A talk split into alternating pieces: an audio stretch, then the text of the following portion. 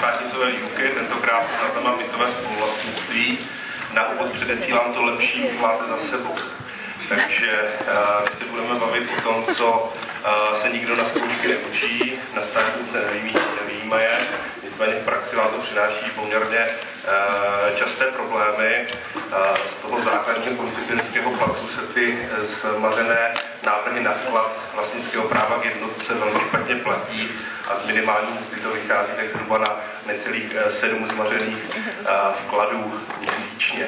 Takže doporučuji dávat trošičku pozor, tak abyste dělali co možná nejméně chyb. My jsme se s kolegou domluvili, protože na mě zbyla, zbylo to bytové spoluvlastnictví, respektive právo stavby, takže já se pokusím z toho vytknout ty nejdůležitější věci. Tím pádem chci říct, jakoby odkazuji na tu textovou podobu v těch prezentacích, které máte na Coursera a je jedna věc. A druhá věc, zmínila vždycky nějaké články k tomu, které se věnují aktuální, pardon, teda nově budoucí úpravě eh, bytového spoluvlastnictví nebo práva stavby eh, z těch roků asi nejpovolenějších v této fázi.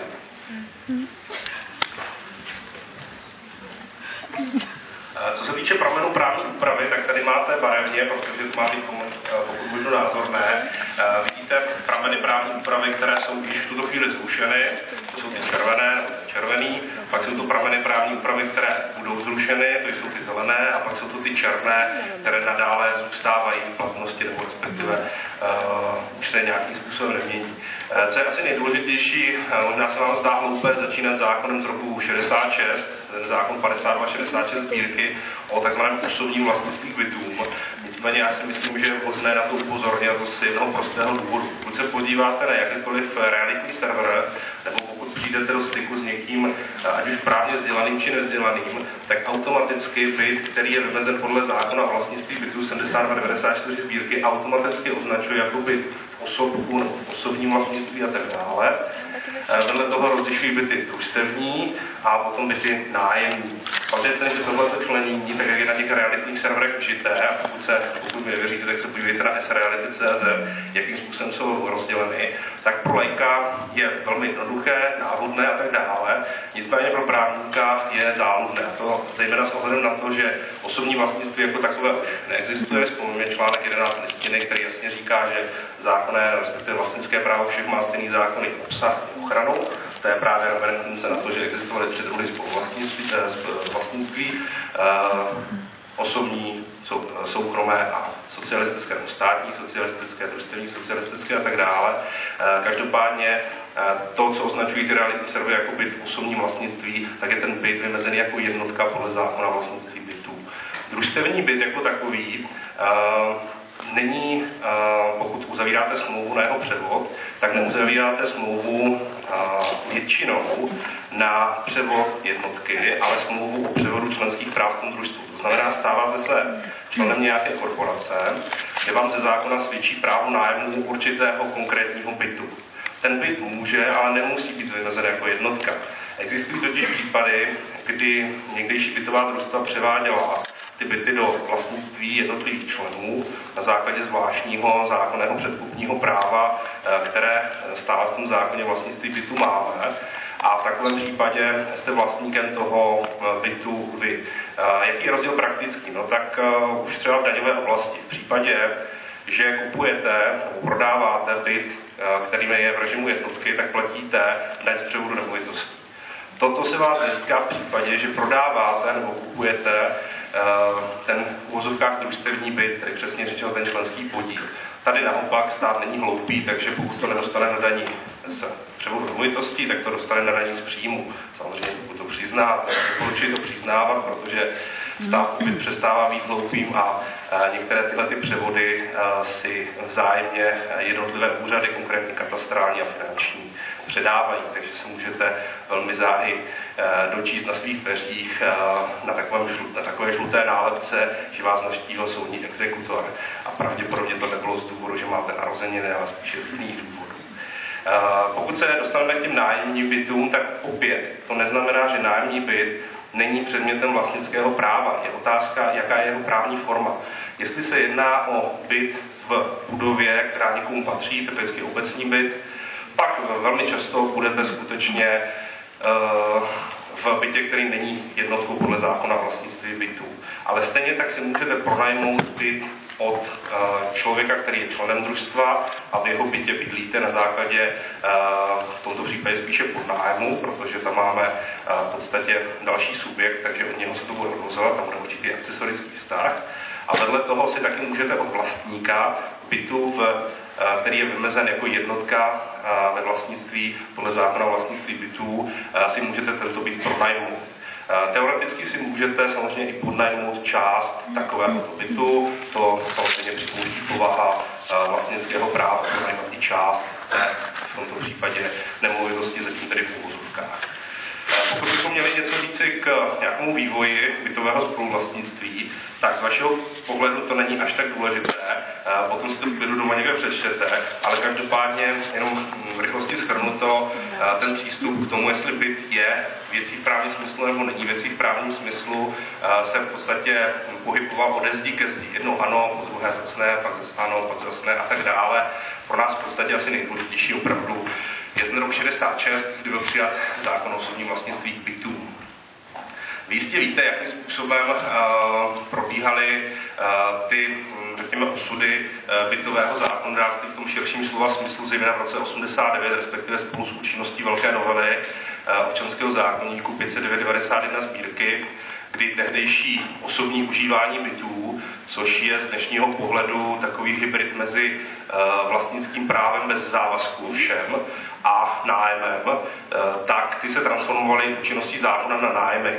Eh, tyhle ty nájmy, které takto eh, houtně vznikaly po celé republice eh, až až k Tatrám v té době, byly v roce 1994 vystřídány poměrně masovou privatizací bytového fondu.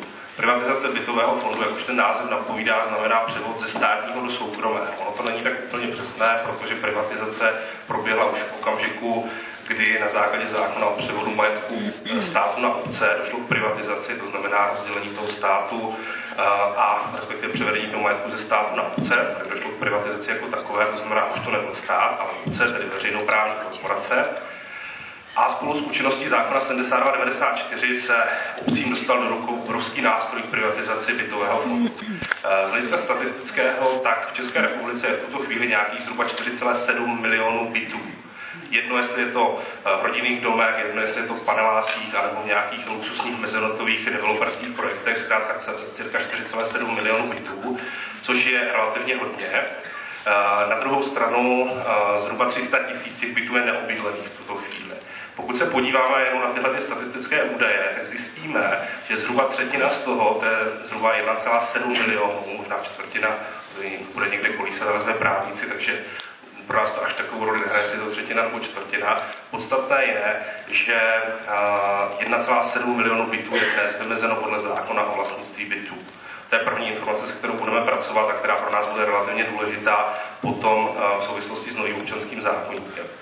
Pokud se vrátíme zpátky k tomu, co jsem říkal na začátku, že rok 1994 způsobil velkou privatizaci bytového fondu, tak došlo k tomu, že zkrátka opravdu běžný člověk si mohl dovolit koupit byt ten byt jako takový nestál v těch uh, cenách, které znáte vy dneska z těch realitních serverů, ale zhruba desetkrát méně. Konkrétní případ měšťanské byty v Ostravě se prodávaly uh, v zhruba podlahové ploše zhruba kolem 100 metrů čtverečních v hodnotách okolo 130 až 170 tisíc korun. Dneska ceny těch bytů jsou zhruba kolem 3 milionů. Fakt je ten, že ono to nebylo samo sebou a samozřejmě Evropská komise do toho velmi záhy vstoupila s nedovolenou podporou de minimis a tak dále. Tím vás nebudu zatěžovat, ale co je podstatné, v podstatě se nám opravdu ve velké míře zprivatizoval bytový fond. Jinými slovy, ta třetina nebo čtvrtina, jak jsem říkal, je v soukromých rukou. A pokud je něco v soukromých rukou, eh, tak to ve většině případů začne vypadat trošku jinak. Lidé se začnou zajímat více o ten majetek, který takto nabili, velmi levně, a proto jim tam vzniká relativně velký prostor pro to eh, ten majetek zvelebovat.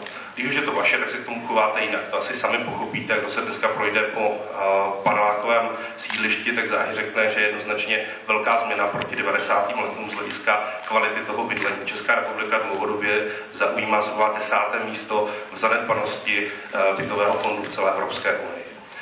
Pokud se konečně dostaneme k té situaci, která nás čeká k 1. lednu 2014, tak je zapotřebí říct, že tenhle ten zákon o vlastnictví bytů 7294 bude zrušen. Spolu s ním dalších x desítek respektive několik stovek právních předpisů. To ovšem neznamená, že bychom ho úplně tady zahazovali tenhle ten zákon, protože na určité vztahy se budeme muset zpětně do toho zákona podívat. Takže ty stará uzetka úplně, úplně nevyhazujte. Pokud máte možnost koupit starý komentář k zákonu vlastnictví bytu, tak určitě neváhejte a někde si ho do poličky stačí někde dozadu a kupte.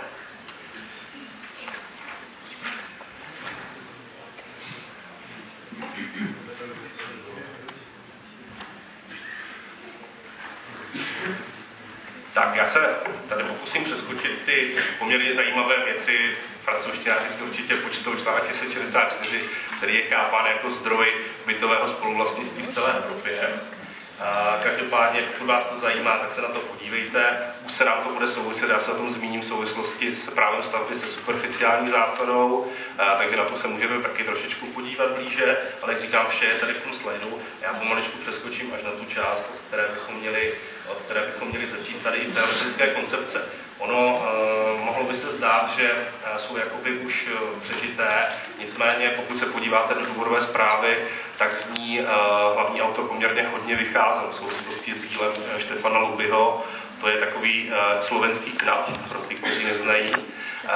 Včera tady byl zmiňován v souvislosti s odpovědností v, českém, v československém právu. Doktor Holmák to tady zmiňoval, takže opět to je ten člověk, on v podstatě napsal takové tři velké monografie a jedna z nich je právě vlastnictvo bytou. V roce 71 vyšlo. Takže my máme teďka tuhle koncepci v zákoně, dualistickou. Privatizace statistické údaje a konečně systematika oddílu 5.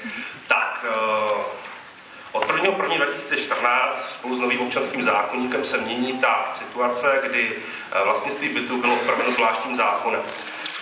Uh, pokud se podíváte do Evropy, tak je to tak půl na půl. Někdo má zvláštní zákon, někdo to má jako součást zákona, někde se to do toho zákona dostává zpátky, někde se to zase vydělí.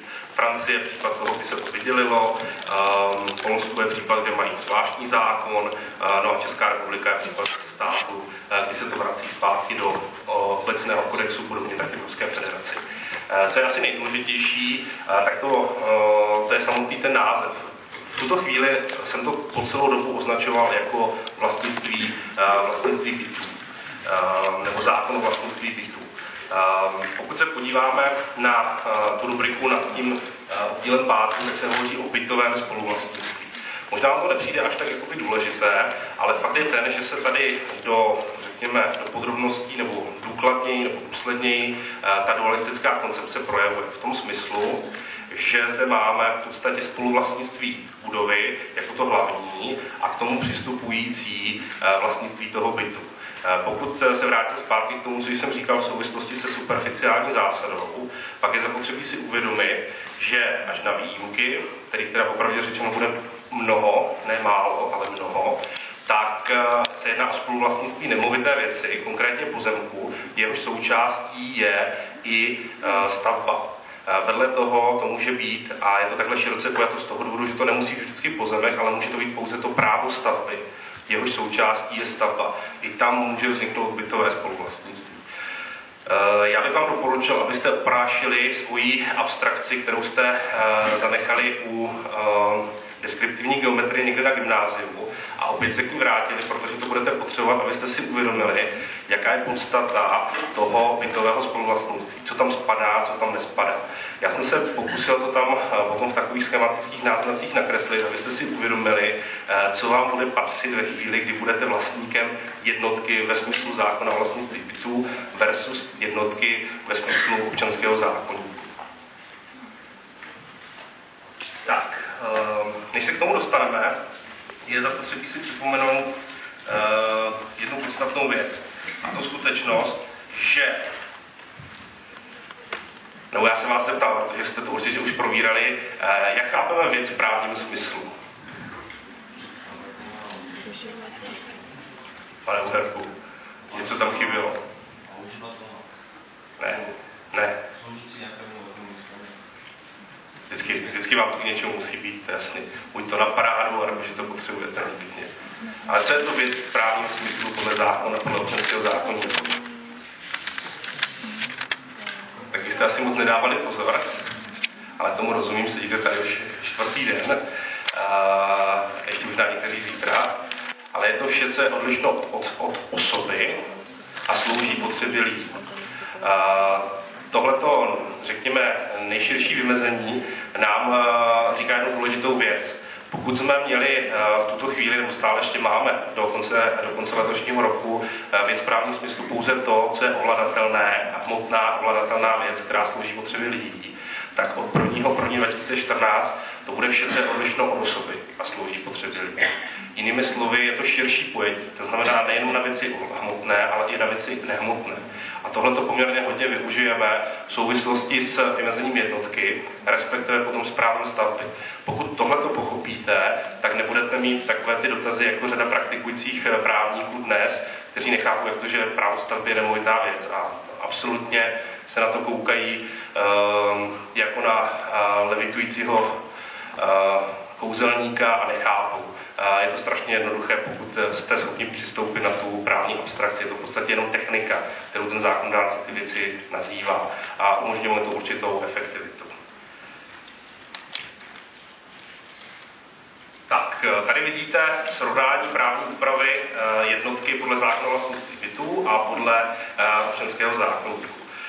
Eh, v tuto chvíli vychází různé, různé takové ty, řekněme, povšechné informace, různé knížky, kde se srovnává právní úprava v České republice v zahraničí. Eh, pokud se podíváte, tak jsou v tuto chvíli na trhu tři takové větší publikace. To je ta úvodovka od Sagitu, od Eliáše, potom je to Svejkovský od Beka a teďka nově vyšel eh, Bělohlávek, taková podlouhlá atypická, atypický formát to. Upřímně řečeno, um, ani jedna z těch, nebo respektive ty dvě poslední jmenované, uh, tohle si sami jste schopni v podstatě dovodit, co k čemu patří, takže dvě kuzetka stačí za 200 korun, vyřešíte to, za co po vás budou chtít minimálně 6 stovek. Každopádně tady, když se podíváte, tak tady jasně vidíte podstatný rozdíl. Za prvé, ta jednotka podle zákona vlastnictví bytu, tak jak ji máme tady, tak to se rozumí byt, nebo nebytový prostor, nebo rozestavěný byt, nebo rozestavěný nebytový prostor, jako vymezená část domu podle tohoto zákona. To znamená, předmětem vlastnického práva je tady ten byt. To znamená to, kde bydlíte. To znamená, ve chvíli, kdy si zujete boty a otvíráte ty vchodové dveře, tak to, co je zatím. Říkám to, co je zatím, ale nemyslím tím úplně všechno. Ve chvíli, kdy otevíráte balkonové dveře a jdete si na návštěvě zakouřit na balkon, tak už se nenecházíte v bytě podle zákona vlastnictví bytů. Nýbrž stojíte na společné části, která je v podílovém spoluvlastnictví těch, kterým svědčí vlastnické právo k bytu podle zákona vlastnictví bytů. Pokud se podíváme na to vymezení podle občanského zákonníku, tak tady tou jednotkou je, a budu to zase citovat z toho, protože si to nepamatuju, byt jako prostorově oddělená část domu, podíl na společných částech nemovité věci vzájemně spojené a neoddělitelné, to je poměrně důležité, to je ta podstata toho, že některá práva jsou vzájemně spojená a to lze díky pouze a jenom tomu, že máme širší pojetí věci v právním smyslu. Myslím, že jednotka je věc nemovitá.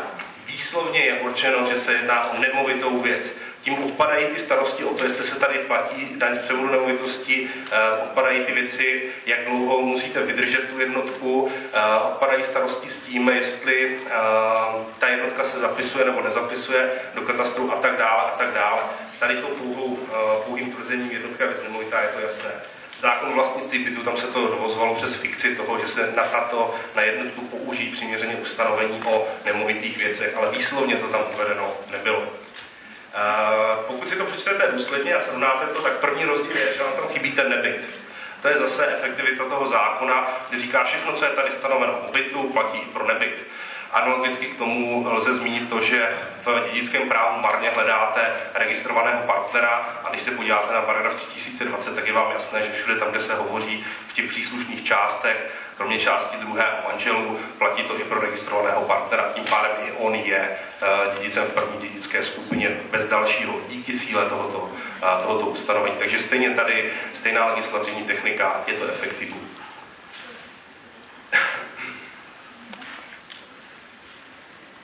Tak, pokud se podíváme na společné části, tak v podstatě ta stávající právní úprava vychází z toho, že ty společné části jsou pevně dány. V zákoně máme přesně napsáno, co je společnou částí, co naopak společnou částí není. Pak se hovoří o absolutně a relativně společných částech, to znamená, pokud sousedi v pátém patře pětipatrového domu mají společnou chodbu, která se zamyká ještě předtím, než se vchází do jednotlivých dveří, tak to je relativně společná část. Pokud máte které se chodí po celém baráku, do kterého mají přístup všichni, tak to je zase absolutně společná část. Fakt je ten, že ty společné části tvoří to, co zbyde v tom baráku ve chvíli, kdy odečtete, matematicky řečeno, ty jednotlivé byty. To všechno, co tam zbyde, to znamená to všechno, co jakoby vyndáte pryč, je v podílovém spoluvlastnictví.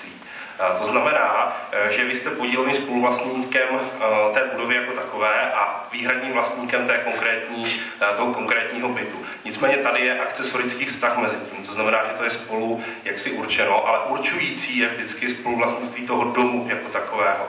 To je právě ta dualistická koncepce, která vychází z právního pojetí spoluvlastnictví nemovité věci. Záměrně říkám nemovité věci. Proč? Protože vy můžete mít to bytové spoluvlastnictví i v rámci práva stavby. Co je to právo stavby, si řekneme za chvíli, ale představte si to, když někdo slyší a vy už se tím trošičku, um, už na mě trošičku se mračíte, když to takhle řeknu. Pokud uh, tu samou věc teďka jsme učili ve věcných právech studenty, kteří nastoupili do toho reformovaného programu, tak pro ně je to naprosto přirozené. Oni s tím nemají žádný problém. Širší pojetí věcí, tečka, chápou to, nepřijde jim to vůbec problematické. Vy, protože máte zkušenost s tím starým zákonem, eh, tak eh, se zkrátka trošičku mračíte, když tohle to někdo řekne, že eh, bytové spoluvlastnictví může existovat v rámci práva stavby, jehož součástí je stavba. Tady součástí práva je stavba. To je jakoby nemyslitelné. Proto je zapotřebí mít tu právní abstrakci, díky které eh, ty věci dáte dohromady. Na druhou stranu zase máte velkou výhodu proti těmto studentům v tom, že máte starý zákon, tak nový zákon. Spojeno dohromady zase obvykly, která vám zajistí slušné a tučné palváre nebo minimálně lepší postavení na příslušném soudě. Eh, co se týče toho vymezení těch společných, eh, společných částí, tak občanský zákonník upouští od toho, řekněme, pevného kritéria, kdy bylo jasné, co jsou to společné části bez dalšího a zkrátka museli jste to naplnit, ale měli jste možnost nějaké, řekněme, větší míry uh, přehodnocení toho, co teda není společné a co by bylo tedy výhradní vlastnictví některého nebo patřilo k nějakému určitému bytu. Uh, ten důvod je jednoduchý. Už ten Lupy v těch 60. letech říkal, že přece není možné stanovit jednotné kritérium, když každý barák je jiný. Upřímně řečeno, pokud uh, se přijdete podívat uh, do Prahy, do Brna, do Ostravy, Olomouce, do panelového domu, tak máte pocit deja vu. Ano, to tak skutečně bylo v plánované výstavbě, zejména v 70. letech, kdy se stavilo podle jednotných, jednotných schématů. Nicméně, ať už se podíváte dnes na developerské projekty, anebo jdete se podívat někomu, kdo má to štěstí, že bydlí v takových těch činžovních domech 20. 30. let, tak jasně řeknete, každý ten barák je jiný. A to se právě snaží zákonodárce jakoby respektovat a proto ty společné části jsou, uh, řekněme, řešeny trošičku, uh, trošičku volněji.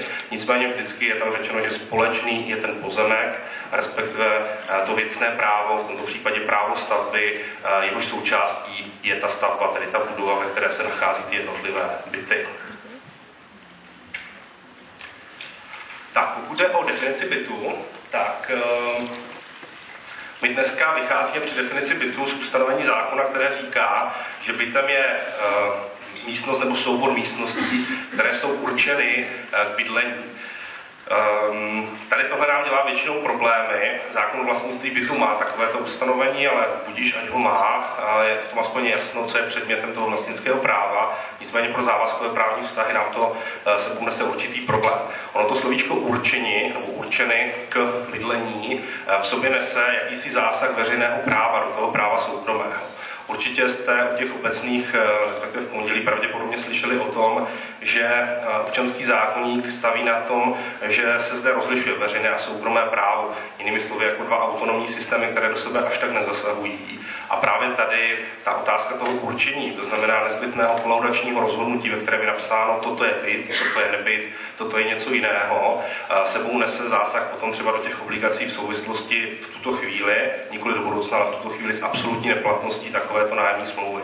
Což je holý nesmysl, ten důvod tady není a nový občanský zákonník to přejímá, v podstatě hovoří o tom, že bytem je místnost nebo soubor místností, které jsou určeny, ale i užívány k bydlení. Neznamená to, že by zde nemuselo být ve veřejnoprávním smyslu to kolaudační rozhodnutí, nicméně nemá to vliv na platnost takovýchto kontraktů. Eh, co je důležité v případě toho bytu, který si nějakým způsobem chcete koupit, tak eh, nebo chcete převést na někoho jiného, tak je součástí té jednotky, jak už jsem říkal. A jedno, jestli je to bytový prostor nebo nebytový prostor, musí tam být to kolaudační rozhodnutí, pokud to chcete mít v pořádku, ale nebude to mít vliv na neplatnost, řekněme, nájemní smlouvy, eh, kterou jako vlastník s tím nájemcem v takovémto bytě uzavřete. To znamená, je tady nikoli to právní, ale faktické pojetí bytu, to je za prvé, a za druhé je tady zase podpořena autonomie vůle těch stran, to znamená, že se jí dává ten patřičný, patřičný rozměr. Tak já se pokusím teďka přeskočit k těm schématům, které jsem nakreslil nebo namaloval prostřednictvím tady toho programu. A tady musíte vidět, jakým způsobem a co vám bude v praxi patřit, nebo respektive co budete převádět. Um, úplně přesné by to bylo, kdybych tady dolů takhle nakreslil pozemek. A to modré spojil i s tím pozemkem. To znamená, jedině takhle by to bylo úplně přesné, takže nyní má, nám nezbývá, než si to jak si uh, představovat a pro mě do budoucna to tam dokreslit, ale tak uh, jsme lidi, takže tohle si pustíme. Uh, každopádně, pokud se jedná o toto, tak tady vidíte vlastnictví domů, respektive budovy. Ehm, my můžeme využít toho, co vám tady bude za chvíli řečeno o e, podílovém spoluvlastnictví a v případě, že takováto budova je v podílovém spoluvlastnictví tří osob a bavíme se o situaci, jsou tam tři naprosto stejné byty a ten zbytek toho domu e, tam je v podstatě e, takhle, jako vidíte, tak pokud mají tři osoby takovýto dům v podílovém spoluvlastnictví a mají ho na třetiny, to znamená, každý má třetinu respektive jeho podíl se rovná třetině, tak to neznamená, že ten jeden má ten byt jedna, ten druhý byt dva, ten, byt, eh, ten třetí byt tři. Jinými slovy, to je ideální spoluvlastnictví. Jinými slovy, tady hovoříme o tom, že jim patří ideální část. V rámci uh, hospodaření s tou společnou věcí se oni můžou dohodnout na základě majorizace toho rozhodnutí, kdo bude který z těch bytů užívat. A to se prakticky ve většině těchto případů děje.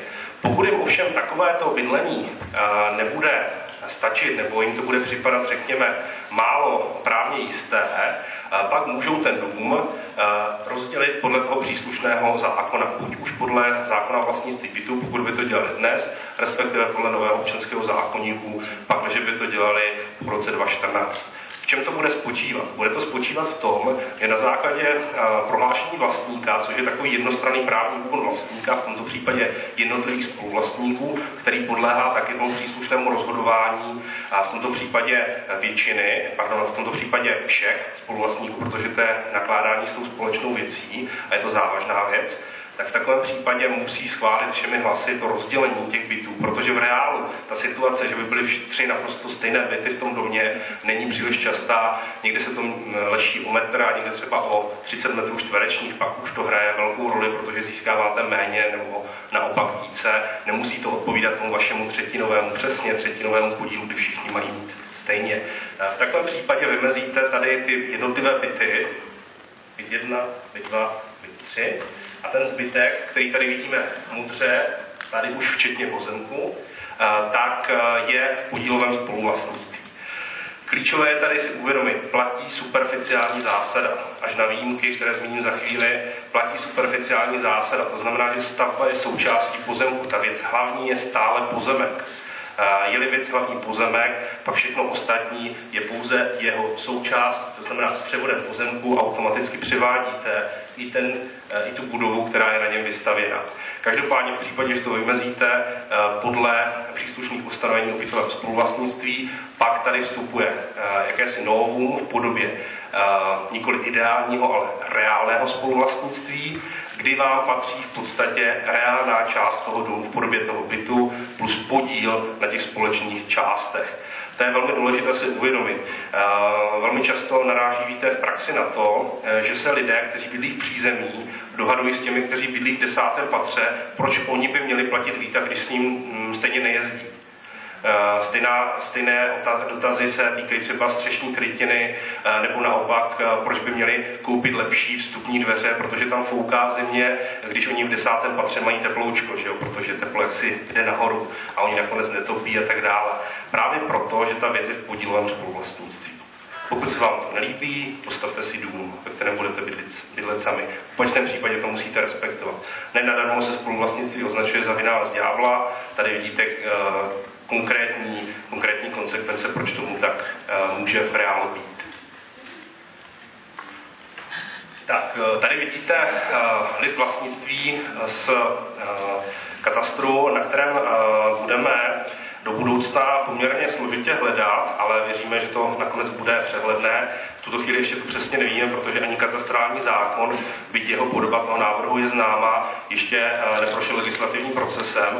To znamená, že v této fázi eh, těžko naroubovat tu právní pravu na ten stávající katastrální nebo na ty stávající katastrální zákony. Eh, ten katastrální zákon v té předloze v podstatě hovoří o tom, že tam budou evidovány jednotky vymezené podle zákona vlastnictví bytů a vedle toho to budou jednotky vymezené podle občanského zákonníku. Obsahově je to velký rozdíl. Proč? Protože když se podíváme tady na to LVčko, LVčko podle eh, nového občanského zákonníku vám ještě nemohu ukázat ze zřejmých důvodů, takže se musíme podívat tady na to a zkusit si zase eh, představovat, jak by to mohlo vypadat. Tak tady jasně vidíte tu jednotku, respektive podíl na společných částech, který na kterou jednotku připadá.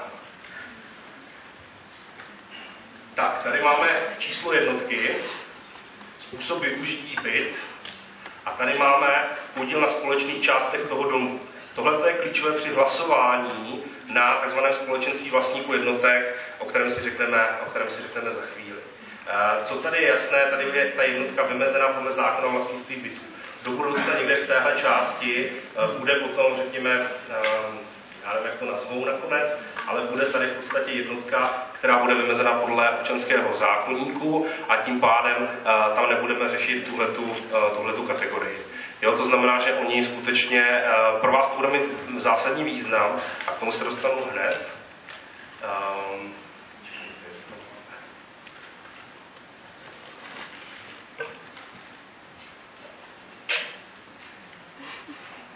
vteřinku.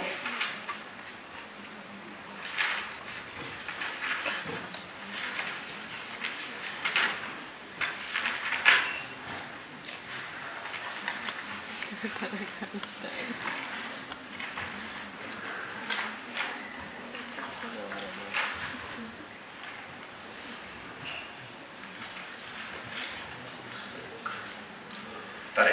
Uh, proti vašim, řekněme, Eh, stávajícím kolegům, kteří dneska působí v právní praxi, kteří přechodná ustanovení téměř nečtou, nebo respektive jsou velmi často překvapeni o jejich existenci.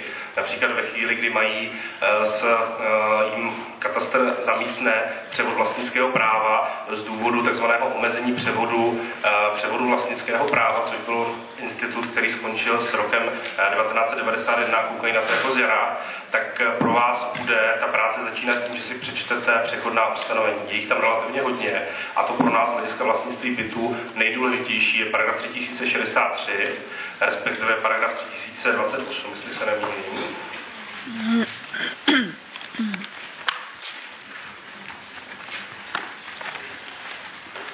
Nemýlím se. Tak, paragrafu 3063 se říká, a v podstatě to vzniklo na popud opět Ministerstva pro místní rozvoj v tomto případě, eh, se říká, že v jednom domě nemůže vzniknout vlastnictví jednotkám podle dvou zákonů.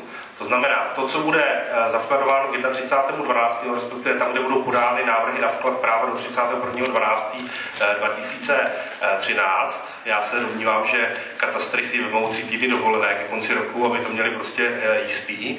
Na druhou stranu, pokud to bude doručeno, tak to musí být i zapsáno podle tohoto zákona, tak ty v podstatě budou stále v tomto režimu z hlediska vzniku vlastnického práva, tedy k tomu předmětu. Znamená, předmětem vlastnického práva bude ta jednotka podle zákona vlastnictví bytů plus ten podíl na společných částech, respektive na pozemku. A od 1. 1. 2014 bude předmětem ta jednotka ve smyslu toho širšího pojetí, tak jak je v tom občanském zákonníku eh, ustanoveno. To je poměrně důležité, to znamená, neexistuje varianta, že by v jednom domě byly jednotky podle zákona vlastnictví bytů a zároveň jednotky podle Eh, podle občanského zákonníku. To má velký dopad potom na převody věcných práv k těm věcem, ať už se jedná o vznik vlastnického práva nebo zřízení eh, zástavy na takovéto nemovité věci. Jinými slovy, eh, budete si muset dát velký pozor na to, co do té smlouvy, do toho předmětu napíšete, jinak opět riskujete, že vám teď tisícovku to vkladové řízení zaměstnavatel strhne ze, své, z vaší gáže. Konečně paragraf 1028 v odstavci 2 říká, že není-li dále stanoveno jinak, řídí se ustanovení tohoto zákona i právní poměry týkající se práv osobních, rodinných, ale i věcných, to znamená i ty vztahy k té jednotce. Ehm, jejich vznik, jakož i práva a povinnosti z nich vzniklé přede dnem nabití účinnosti tohoto práva se však posuzují podle dosavadních právních předpisů. To znamená, Vznik se bude řídit podle starého zákona, to znamená předmětem bude jednotka a tak dále, a ty následné eh, práva a povinnosti se už budou řídit podle toho nového občanského zákona. Proč to tak je? Eh, zase odpověď na to najdete, eh, odpověď na to najdete ať už v důvodové zprávě nebo v článcích, které vám za chvíli zmíním. Je to zkrátka určitá nechuť zákonodárce nebo předkladatelů, navrhovatelů v podstatě jít tou starou cestou, v podstatě co bylo řešeno předtím už nechávají osudu a v podstatě otevírají nepopsaný nový list.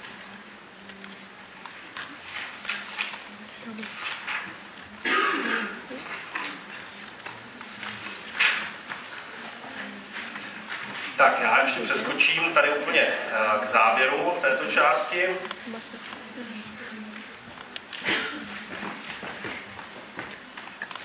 Tak, eh, zmíníme si právní důvody vzniku eh, jednotky. Tak, jak to tady vidíte, jedná se především o výstavbu, potom zápis do veřejného seznamu, respektive rozhodnutí soudu. V těch prvních případech, nebo respektive v tom prvním případě, ta věc vzniká výstavbou, to znamená, to vznik nové věci. To znamená, že není zapotřebí toho zápisu do katastru, protože ta věc vzniká, jak si tím, jak se neustále zvyšuje, zvyšuje, zvyšuje a tak dále. V případě, že dojde k tomu zápisu do veřejného seznamu, tak to přichází v úvahu v podstatě v několika případech. Za prvé, když je to když rozdělíte tu věc prohlášením, za druhé, když je to odděleno ze spoluvlastnictví, což přichází jaksi na pořad ne v případě podílového spoluvlastnictví, jeho oddělení a zrušení a tím pádem vypořádání, respektive podobně u společného jmění manželů. V neposlední řadě to může být taky rozhodnutím soudu, kde to má potom deklaratorní, deklaratorní účinky.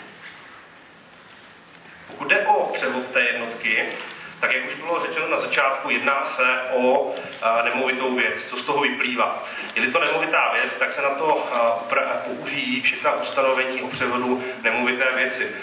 To se týká nejenom písemné formy a případné sankce absolutní neplatnosti v případě jejího nedodržení, to se týká taky podpisů na téže listině, potom z katastrální praxe vyplývající ověřené podpisy na jednom nebo na jedné kopii té smlouvy, kterou si ponechává samozřejmě ten katastr a v neposlední řadě taky příslušný počet smluv, který se na katastr doručí. To obecné pravidlo je uh, počet účastníků plus dva. Na druhou stranu tady je zapotřebí říci, že pokud kupujete byt od manželů, tak neplatí jedno těla, jedna, jedna duše, ale oni jsou dva. Jo, to znamená, že v případě, že vy jako svobodný, svobodná kupujete od manželů, pak jsou tam tři účastníci plus katastr, to znamená celkově pět smluv, které budete doručovat na ten katastr a k tomu doplníte ještě návrh na povolení vkladu, na který uh, musíte zaplatit ten příslušný poplatek. V tuto chvíli o ještě tisíc korun, bylo to pětistovku. Tak, nezapomínejte ještě na jednu věc, jsou tam, a jak se z historie, hm, tam vznikly určité předkupní práva ve prospěch, ve prospěch nájemců těch bytů, tady v tomto případě pouze bytů, nikoli nebytů, je to jasně řečeno v zákoně, a týká se to pouze nájemců fyzických osob. Ti mají určité právo na přednostní nabití, což se vám může jevit jaksi opodstatněné v případě, že vlastníkem té budovy, která je pak rozdělena prohlášením, je soukromník, eh, pardon, je řekněme obec, tak tam si říkáte OK, ale v případě toho soukromníka to někdy může být velmi, velmi tíživé, pokud uh, bude muset prodat někomu, uh, někomu v tom měl pozor, je to pouze předkupní právo, uh, jinými slovy tam platí autonomie vůle, nejsou tam žádná cenová omezení, to znamená závisí na tom, za kolik je to ochoten někdo v dané chvíli, v daném čase koupit. Konečně poslední věc k bytovému spoluvlastnictví a ta se týká společenství vlastníků jednotek. Je jasné, že v případě, že máte nějaký Eh, nějakou věc ve spoluvlastnictví, takže budete dříve či později muset nějakým způsobem rozhodovat předmětu toho spoluvlastnictví. S ohledem na to, že ty byty nejsou zrovna eh, finančně zanedbatelnou částí nebo zanedbatelným předmětem eh, ze zákona a vyplývá to i ze zahraničních právních úprav a různých doporučení mezinárodních organizací, je zapotřebí zřídit nějaký subjekt, který bude ta práva realizovat.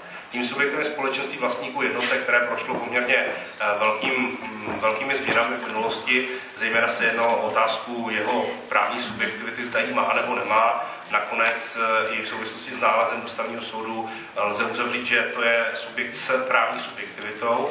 To znamená, že vedle těch vlastníků těch bytů, respektive spoluvlastníků těch jednotek, existuje ještě další subjekt, to společenství vlastníků jednotek doposud vzniká takovou poměrně komplikovanou cestou, kdy vznikne ex lege na základě doručení um, posledního z, um, respektive vzniká domech, kde je minimálně pět jednotek, z nich alespoň tři jsou vlastnictví rozdílných vlastníků. To znamená, tam, kde máme čtyři jednotky, anebo pět a více jednotek a máme jenom dva vlastníky těch jednotlivých jednotek, nevznikne společenství vlastníků jednotek ze zákona. V opačném případě vznikne a to doručením té, doručením listiny označující vklad práva, vklad vlastnického práva do katastru nemovitostí tomu třetímu. To znamená, na, nějaké, na základě nějaké subjektivní skutečnosti je mm, konstituován vznik vznik takhle důležitého orgánu, což není správné. Na druhou stranu to nedodržuje to, co se všichni učíte v obecných částech soukromého práva, tedy že je tady založení a vznik pokud to nevzniká ze zákona, to znamená založení, vznik, dvoufázovost. V novém občanském zákonníku je to už dodrženo. E, zůstává dodrženo to pravidlo těch pěti jednotek a tří rozdílných vlastníků z možnosti zřídit i v domech, kde je méně než pět jednotek, nikoli méně než těch pět, e, tři vlastníci, ale méně než pět jednotek, zřídit fakultativně e, toto společenství, ale standardním způsobem založení a vzniku. Kam se zapisuje společenství vlastníků jednotek? Do rejstříků společenství vlastníků jednotek. Rejstřík je veřejný seznam, tam se zapisují subjekty, nikoli veřejný seznam, tam se zapisují předměty, byť ne vždycky se to víc civilní rejstřík eh, nebo rejstřík civilního letectví nedodržuje úplně. Eh, tak eh, a ten zápis má konstitutivní charakter, to znamená vzniká tím zápisem. Jinak vedou to zase krajské soudy, jako všechny, všechny rejstříky, nebo většinu rejstříků. Tak pokud jde o ty, o ty orgány společenství vlastníků jednotek, tak v podstatě postačí, eh, když se podíváte do zákona, oni jsou tam poměrně jasně, jasně uvedeny, pozor na to schromáždění, není statutární orgán. Eh, vy si určitě z obchodního práva pamatujete, že statutárním orgánem a je tady dodržována ta, řekněme, sovětská koncepce reprezentována Benediktovem, Bratusem a tak dále. Koho to zajímá, tak si přečtěte knížku Subjekty graždanského práva, kterou tady máme eh, v knihovně z roku 1984, která projímá o subjektech soukromého občanského práva, ale už je to zcela zbytečné, protože tady už nebude o jednání jménem, ale o zastoupení. To se teorie organizačních portrétů takže ta je tady nově koncipována, že bude o zastoupení té právnické osoby a tím zástupcem bude právě výbor, eh, eventuálně předseda u těch, řekněme, menších družstev. Tak, pokud se jedná o tuhle problematiku, tak ji považuji za uzavřenou, byť samozřejmě to bylo letem světem, sami jste viděli, že několik těch slajdů jsem uh, zcela vynechal. Nicméně uh, v tuto chvíli, uh, konkrétně minulý týden, vyšel článek právníků 2013 číslo 1 od Karla Eliáše a jmenuje se Některé otázky spojené s vlastnictvím bytů. Ten článek v podstatě rozebírá ty jednotlivé, ty jednotlivé ustanovení. Je to v podstatě takový v úzovkách komentář k bytovému spoluvlastnictví, takže doporučuji si ho vy koukáte tak smutně, tak dobře. Já ho teda naskenuji a umístím ho na Courseware. Jo, takže pro přihlášené teda pouze, ať dodržíme autorské právo, uh, takže tam naskenuji a bude tam, tam mít ke stažení, ale pak po té, co odstátnicujete, většina z vás, tak to se stáhnu. Ať nejsem tady naštěn z ničeho. Tak a s tímhle ostrým můstkem přijdeme k právu stavby, ale ještě než se k němu dostaneme, tak k tomu bude další článek, ten článek se jmenuje Právo stavby, lakonicky, vyšel v obchodně právním reví 10 2012 sbírky a zase autorem je Karel Eliáš. Já vás tady nechci přeeliášovat, už jste toho tady měli asi za ty tři dny poměrně hodně, nicméně asi nejrozumnější bude ptát se na důvodech, protože co jak upraveno hlavního autora, proto doporučuji zase tohleto opět stejný postup jako u toho bytového spoluvlastnictví. Pokud by vás zajímaly otázky spojené s právem stavby a superficiální zásadou, tak já jsem přispěl svou trošku do mlína a stará neznámá superficiální zásada v právních rozvodech 10 2012 stejný osud. Já to tam všechny tři články naskenuju, můžete si to stáhnout, doporučuji si to přečíst, ať máte trošičku představu. Tak, co je to právo stavby? Za prvé, připomínám to, co jsem říkal v souvislosti s mm, v souvislosti s eh, vymezením věcí v právním smyslu. Eh, vše, co je rozdílno od osoby a slouží potřeby lidí, je věcí v právním smyslu. V laickém chápání je věcí v právním smyslu, je věcí všechno. To, na co si šáhnete, eh, i to, co nějakým způsobem kolem vás funguje, ať už je to ovladatelné, není ovladatelné, prostě tomu říkáme věci. V právním slova smyslu dnes jsou věci pouze hmotné předměty. Pokud to nemůžete v tom občanském zákonníku 4064 najít, tak je to logické. Eh, to není účelem zákonodárce, aby tam dával nějaké učebnicové definice, ale je to předmětem eh, právní teorie, aby to dohodila.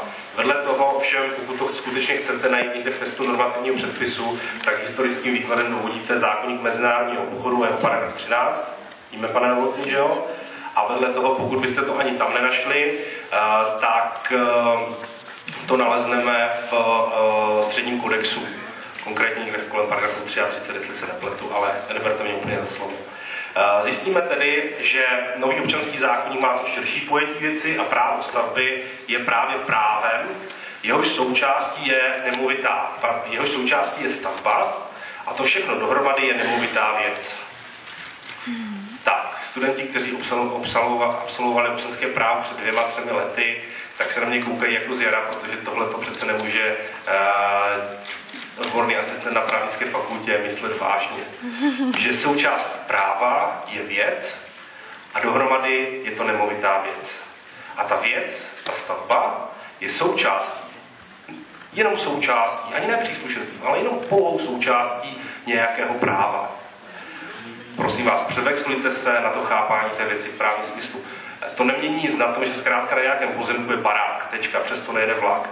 Já vám tady ocituju mm,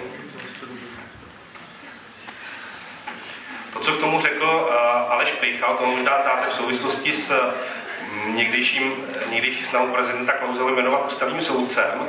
A on tehdy řekl, že superficiální zásada, superficiální, prosím? Nic, dobře.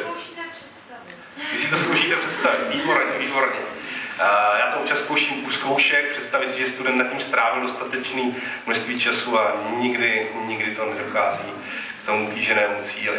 Doufám, že budete úspěšnější. Ale Špichal tehdy prohlásil, že superficiální zásada, to je to, že stavba je součástí pozemku, je považována za jednu z nejpřirozenějších. Vždyť co může být bezprostřednějšího, než fakt, že stavba je součástí pozemku. Na stav přirozený netřeba si zvykat. Ten tu prostě je, jen my ho doposud nepřirozeně, to jest nuceně, nerespektujeme. V podstatě někdy v 50. letech spolu s účinností středního kodexu se řeklo, že stavba není součástí pozemku. Do té doby a na věčné časy to mělo být tak, že stavba je součástí pozemku. Dokážete si představit, že ten váš uh, rodinný dům, který váš otec vlastníma rukama postavil na zahradě, který, kterou zdědil po svých rodičích, můžete oddělit od toho pozemku asi těžko. Je jasné, že to, co je klíčové, když začnete, stavět, je ten pozemek, který hledáte. Že jo? To, co tam postavíte, to už je druhá věc. To někde najdete nějaký projekt nebo vám ho někdo udělá, ale vždycky hledáte pozemek, aby tam bylo ticho, nebo aby tam bylo naopak rušno, aby tam byla zeleň, nebo naopak, aby tam zeleň nebyla. Takže pozemek je vždycky ta věc hlavní. Eh, spolu s tím ovšem nastává situace, když si postavím na svém pozemku po roce 2014 stavbu, tak ta stavba je moje, nic nad tím neřeším a je součástí toho pozemku. E, nicméně, a ono to tak trošičku souvisí s tím, co jsem tady říkal, a souvisí to opět s přechodnými ustanoveními, dochází k tomu, že ve chvíli, kdy máte vlastníka stavby a vlastníka pozemku rozdílné, tak od 1. 1. 2014 se na tomto postavení nic nemění. Pouze to, že ta stavba je samostatnou věcí a to věcí nemovitou. V případě, že máte vlastníka pozemku a vlastníka stavby shodné, to znamená, že vám patří jak pozemek, tak stavba a v tuto chvíli máte dvě věci v právním smyslu, tak po roce 2014 budete mít v právním smyslu pouze jednu věc a to pozemek. Jehož součástí je právě ta, nemovit, eh, je právě ta stavba. To znamená, stavba nebude samostatnou věcí. Eh, je asi jasné, že k eh, nějakému mm, rozumnému využívání té, toho pozemku potřebujete mít možnost, aby si na tom vašem pozemku zřídil stavbu někdo cizí. Jak to můžete řešit? Různými způsoby. Například tím, že ten pozemek pronajmete. Nebo tím, že ho propachtujete. Nebo tím, že tam někomu zřídíte služebnost obsahující možnost vybudovat tam tu stavbu. V tomto případě ovšem ta stavba, kterou tam někdo svým nákladem vystaví, se stane v okamžiku spojení, pevným eh, spojením, to znamená trvalým spojením s tou zemí, eh, vaším vlastnictvím. Uh, ovšem to nemusí uh, každému jaksi konvenovat a proto existuje ten institut práva stavby, který uh, jako věcné právo, zvláštní věcné právo, zřídí na vašem pozemku cizí stavbu. Je fakt, že ta cizí stavba tam nebude na furt. Ona tam bude pouze dočasně. Jakákoliv dočasnost je logicky mm, relativním pojmem. Zákonodárce eh, si lámal hlavu s tím, nebo přesně řečeno předkladatelé, si lámali hlavu s tím, na jakou dobu a zda vůbec eh, tu dočasnost vymezovat.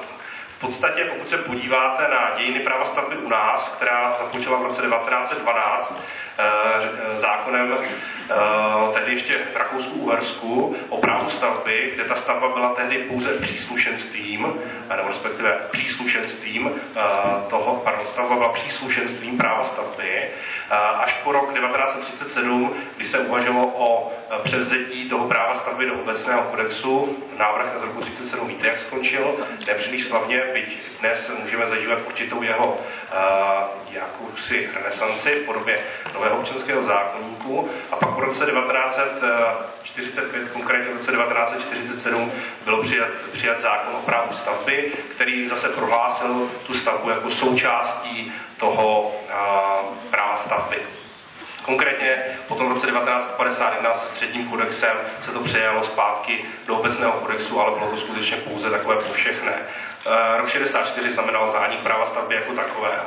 A my se dneska vracíme zpátky do této situace. Říkáme si proč, co k tomu může vést, co někoho může vést k tomu, aby na svém pozemku nechal někoho zřídit cizí, eh, nebo respektive někoho cizího nechal zřídit jeho vlastní stavbu. Eh, tak ty důvody jsou na bílení.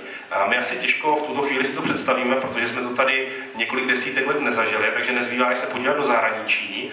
A pokud jste eh, procházeli mm, někdy v Paříži po čtvrtí La Défense, kterou znáte možná podle toho, že jsou tam takové ty obrovské mrakodrapy, taková ta uh, administrativní centra, tak vězte, že ty pozemky, na kterých je to vystaveno, patří eh, pařížské radnici a ty domy na nich, ty stavby patří soukromým developerským um, subjektům. Stejně tak, pokud se podíváte do Berlína, tak v podstatě celé území dnešního Berlína, ty pozemky patří eh, Deutsche Bahn Aktiengesellschaft, tedy německým drahám, a ty stavby na nich, ty moderní nové stavby, tam se neustále v Berlíně něco buduje, když jsou ve, eh, ve vlastnictví, nemůžu to říct jinak, ve vlastnictví těm, kterým svědčí to právo stavby, tedy těm jednotlivým stavebníkům. Z toho vyplývá poměrně jasný fakt, že to není nic, co by eh, bylo skutečně marginálním pojmem, nějakou marginální záležitostí. A možná se mě zeptáte, proč ke stejnému cíli uh, vedou čtyři různé cesty. Možná byste našli i více cest, když se podrobně seznámíte s tou právní úpravou. Tak proč je to tak? To je můj dotaz na vás. řídit na cizím pozemku stavbu čtyřmi v tuto chvíli, které mě napadly čtyřmi různými způsoby. Proč nemít jednu a sakra tohle vám musí stačit lidé? Právě protože každý máme jinou představu o tom, jak to budeme dělat. Každý máme jinou představu o tom, co se svým majetkem uděláme, na jak dlouho, v jakém právním režimu. Jinými slovy, vracím se opět na to, co tady bylo řečeno a Petr Tegl to tady říkal poměrně jasně hnedka na začátku těch přednášek, hovořil o tom, že nový občanský zákonník je velmi liberální v tom přístupu. Eh, na druhou stranu je na vás, co si vyberete a když už si to vyberete, tak je jen a jen na vás, zda to provedete dobře a správně. Eh, v podstatě existenci tzv. superedifikátů, což jsou ty dočasné stavby na cizím pozemku, někteří autoři v Rakousku označují v podstatě pouze a jenom za neochotu těch vlastníků zřizovat právo stavby. Takže zjevně máme tady různé možnosti, různé přístupy k tomu, ale každopádně závisí jen a jen na vás, co vytvoříte. Pokud se budeme bavit o tom právu stavby důsledněji, takže ehm, nejčastěji se budou dle mého názoru budovat na těch pozemcích eh, zpravidla ty developerské projekty. Méně si myslím, že to budou developerské projekty určené k bydlení, více si myslím, že to budou eh, projekty určené k podnikání, Není vyloučeno, aby to byly i, řekněme, nějaké veřejně prospěšné stavby, eh, různé takové, řekněme, domovy důchodců a podobně, protože to je varianta, která by tady byla přípustná, ale můžou to být samozřejmě i ty eh, budovy k bydlení. Fakt je ten, že ale s ohledem na tu dočasnost to nebude asi právně to nejzajímavější řešení a v případě takovéhoto projektu ten člověk zvolí jiný postup. Jaké důvody nebo jaká je motivace stavebníka k tomu, aby na cizím pozemku zřizoval stavbu? Tak vždyť je přece jednodušší si ten, ten pozemek koupit a dělat si s ním, co chci. Že? Uh, jde právě zejména o cenu, protože pozemky, a sami to brzy zjistíte, je jich nedostatek a nebude jich nikdy více těch pozemků. Uh, prostě konstantní množství ta planeta nejde nafouknout a území České republiky tak, jak by jsme. A s ohledem na to zkrátka poroste v čase cena těch pozemků, což je obvyklé a pokud se podíváte do zahraničí, tak naprosto, naprosto běžné a ty naše ceny stále nedosahují cen zahraničí a bude to horší a horší do mého názoru. Mm, tak je jasné, že pokud tady mám na jedné straně obrovskou investici za pozemek a možnost to udělat jiným způsobem levněji, pak eh, pokud mi jde skutečně o peníze, tak zvolím tuto cestu. A s tím spojí je spojená i ta dočasnost.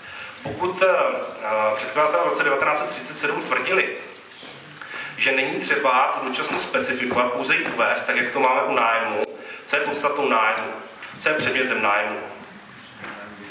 Individuálně určená věc, přenechání jejího užívání za úplatu na dobu určitou, neurčitou, tedy dočasně. Jo? A stejně tak to máme u toho práva stavby. Je tam ta dočasnost. Tak jako nájemní smlouvu nemusím určovat, jestli to je na 10 nebo 99 let, nebo jestli je to na dobu neurčitou, tak vždycky je to určitým způsobem dočasné, protože to skončí někdy v budoucnu. Tak stejně tak říkali, bude to stejně správné stavby. Na druhou stranu, pokud se podíváme třeba do Rakouska, které bylo určitým takovým, řekněme, vzorem pro to právo stavby, tak z toho jasně vyplynul fakt, že úředně za to je lepší tam mít nějaké časové hodnoty, minimálně tu maximální hranici, která v Rakousku bývala 80, dneska je 100 let, která sloužila k tomu, aby nedošlo k trvalému oddělení vlastnictví pozemků a stavby. Na stranu druhou bylo zde i minimální, byla zde i minimální hranice, která bývala 30 let, dneska, dneska je tuším 10 let v Rakousku a u nás vůbec není. A ten důvod, ta motivace spočívá v tom, pokud stavíte stavbu, tak a víte, že ji máte na 5 let, budete ji stavět stejně kvalitně, jako když víte, že je, je tam na pořád, No Češi, Češi jednoznačně vědí, že ne. Na právnické fakultě v Brně, pokud jste tam někdy byli, tak ona má dvě taková opravdu luxusní patra a pak takové kamarníky ve třetím patře. A ty kamarníky ve třetím patře byly stavěny v době uh, okupace, myslím tím té uh, válečné okupace a Češi se snažili bojkotovat tu stavbu tím, že tam používali nekvalitní suroviny a panuje se, že na někoho tuším v římském právu, kdy tam opakoval Ciceronova slova o obligacích a tak dále, se zřídila zeď prostřed toho výkladu. Právě to bylo způsobeno nekvalitou těch použitých stavebních materiálů, stavebních postupů. Proto tady byla ta 30-letá hranice, aby tady byla kvalitní jakostní architektura, aby to zkrátka nešidili. Na druhou stranu, když jsem se ptal um, lidí participujících na té, uh, na té uh, rekodifikaci, uh, tak v podstatě zejména obce byly proti tomu, aby tam byla ta spodní hranice, protože mají do tohoto typu projektů i krátkodobě citlivější věci typu do 3 let, do 5 let, do 7 let a proto byla ta spodní hranice opuštěna. Co se týče, vy to právo stavby, možná si to úplně nepamatujete, ale určitě jste ho už zažili jako tzv. superficies, což bylo věcné děditelné eh, právo eh, v právu římském. Eh, a určitě si pamatujete, že tam bylo nějaké si solárium. Solárium není takový ten panel, kterého v těchto dnech dámy načerpávají své bronzové opálení, ale je to to stavebné, nebo stavební gáže, stavební číže, nebo nějaký stavební plat, už to nazýváme jakkoliv, je to tedy, tedy ta úplata za zřízení tohoto věcného práva. Fakt je ten, že ještě bych chtěl zmínit a zdůraznit, že pak, když se bavíme o právu stavby jako nemovité věci, a je to právo, pořád to chápete a nejinak to chápu já jako právo, tak je to věc nemovitá a tato věc nemovitá je předmětem vlastnického práva. To znamená, že vy tu věc můžete zdědit, vy tu věc můžete převést na jiného za úplatu, můžete ji darovat bezúplatně, vy tu věc můžete nabít, Eh, nějakým jiným způsobem, respektive vy tu věc můžete zatížit jiným věcným právem, typicky ji zastavit. A proto je tady stanovena ta horní hranice, eh, aby zkrátka eh, ten, hm, řekněme, zástavní věřitel nebyl v nejistotě. Pokud dobu trvání zástavního práva zavážete na rozvazovací, to je rezolutivní podmínku, pak se k takové podmínce nepřihlíží. Co to znamená, když nový občanský zákonník říká, že se k takové podmínce nepřihlíží? Znamená to, že smlouva je absolutně nebo relativně neplatná?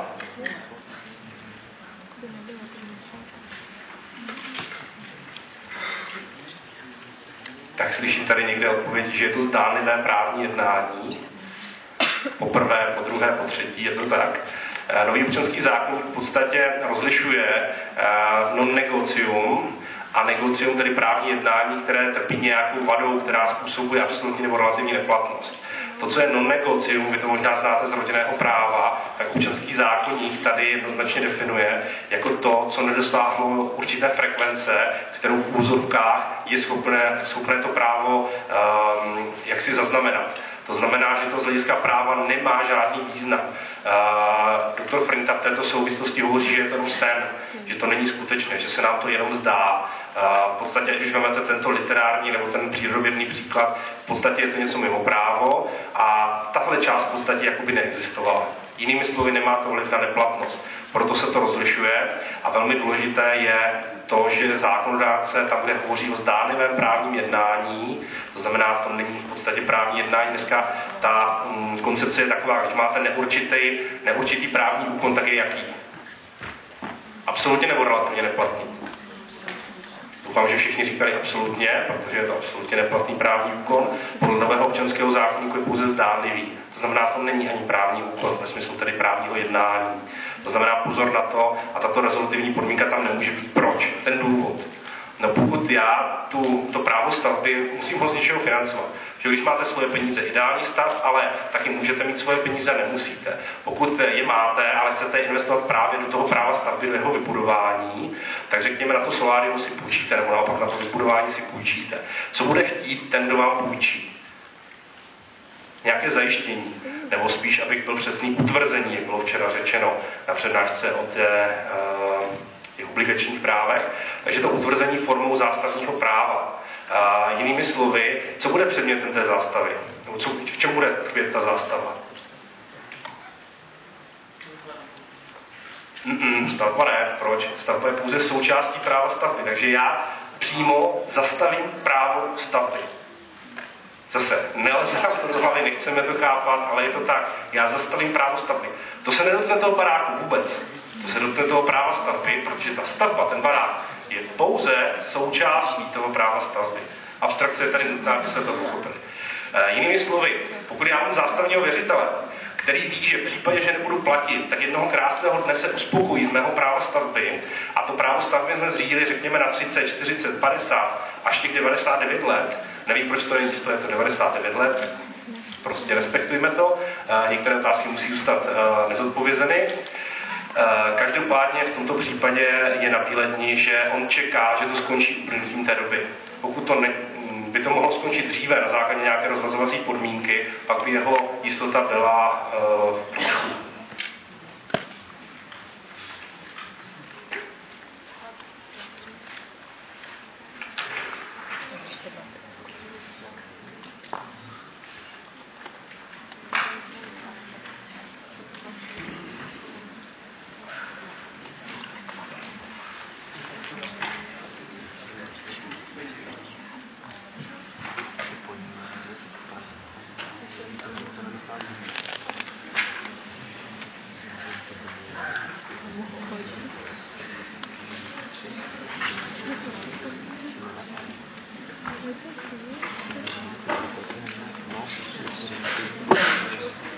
v podíváme na to, jakým způsobem může právo stavby vzniknout. Já jsem víceméně všechno, co tady teďka klikám, já se dívám, že se na mě díváte jako zle, že jsem, že jsem vám to neukázal.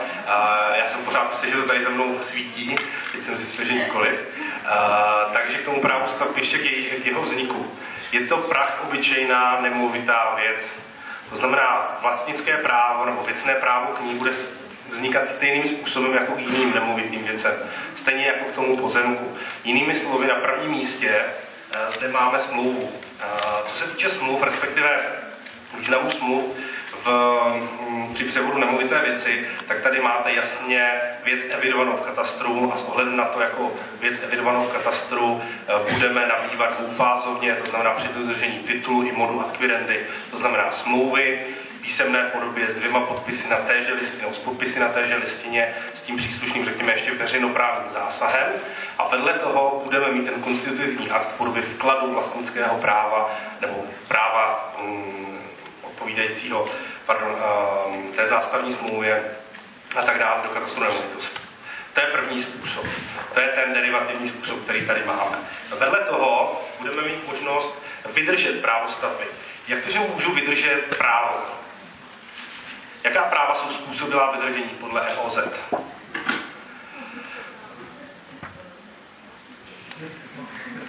Práva, která umožňují trvalý nebo opětující se výkon, umožňuje tady tohleto právo trvalý nebo opětující se výkon, dokonce trvalý výkon, dobře, a je převoditelné, je.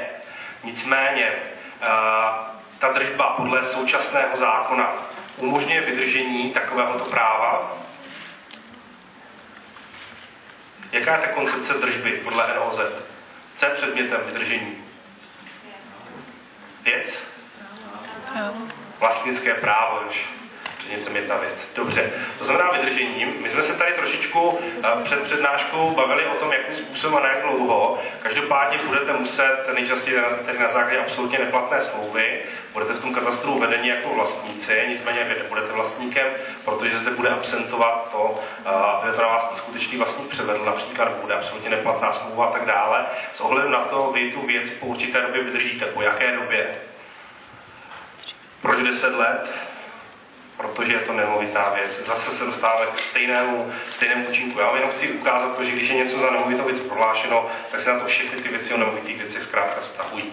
Ušetříte si spoustu, jakoby, eh, spoustu přemýšlení, když pochopíte ten základní princip.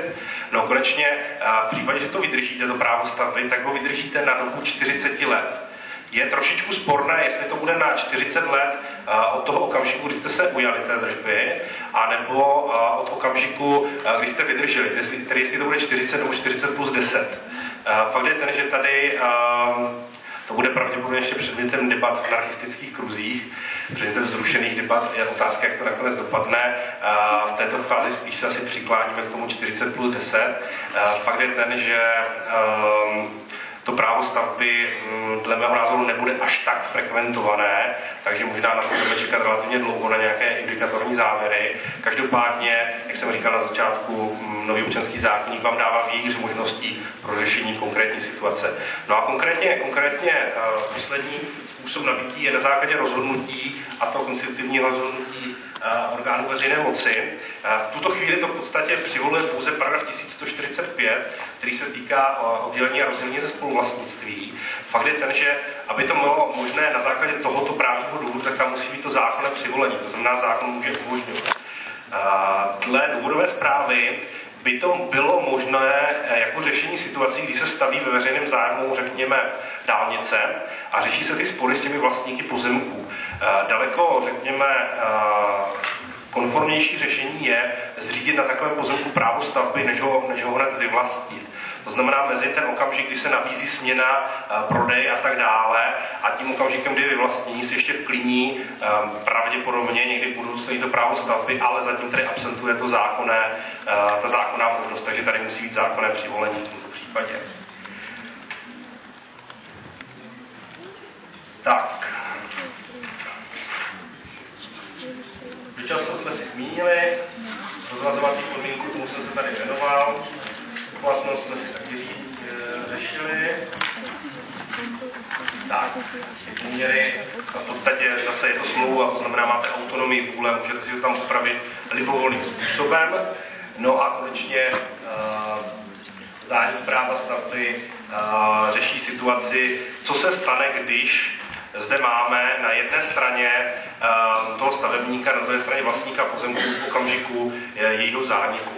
Za prvé je zapotřebí říct, že oni mají vzájemné předkupní právo po celou dobu existence. Tady zase jakýsi mm, takový motiv zákonodárce, kdy se snaží těm lidem dát do ruky, nebo respektive uh, snaží se v podstatě pomaličku narovnat ty vztahy tak, aby platilo superficie sedy. To znamená, v jeho zájmu je, aby došlo k uh, srovnání těch právních vztahů. Jakkoliv osobně se domnívám, že to bude uh, na dlouhou do budoucna bude existovat dvojí právní režim věcí staveb na cizích pozemcích. Každopádně v takovémto případě, že končí, tak mají právo, mají právo náhrady, na, která se samozřejmě odvíjí od výše toho sjednaného solária nebo té úplaty po dobu existence, po dobu existence toho práva stavby. No a konečně to právo stavby, jakkoliv je uzavřeno na těch maximálně 99 let, nevylučuje tu smlouvu uzavřít znovu a se stejným stavebníkem. Pokud to právo je dáno i tomu třetím osobám, tak může být dáno tomu stavebníku. Takže vy v podstatě v úzovkách do Aleluja můžete obnovovat, ale upřímně řečeno pravděpodobně už s jinou fyzickou osobou bude tam jiný právní nástupce, eh, v jehož prospěch bude to právo stavit při těch 99 letech eh, prodlužováno. Eh, ještě jednou zopakuji. Eh, v tuto chvíli, eh, já vám tam naskenuju ty tři články, o kterých jsem hovořil, protože jsme to opravdu proletěli letem světem a nedá se nic dělat. Tady tohle je spíš takový kurz právníkem snadno a rychle, takže ty věci nemůžou zabíhat úplně do detailů. Spousta věcí ještě není úplně jasných, trošku se asi vystříbí v průběhu, v průběhu účinnosti zákona. Každopádně ty tři články vám tam zmíním. Myslím si, že jsou dostatečně můžou do, jisté míry jaksi simulovat komentář, být takový komentář v prvním vydání, v desátém, kdy už jsou řešeny i řekněme nové, nové problémy, ale pro ten začátek a pro státní se to určitě, určitě bude stačit. Takže já v tuto chvíli děkuji za pozornost a předám slovo kolegovi.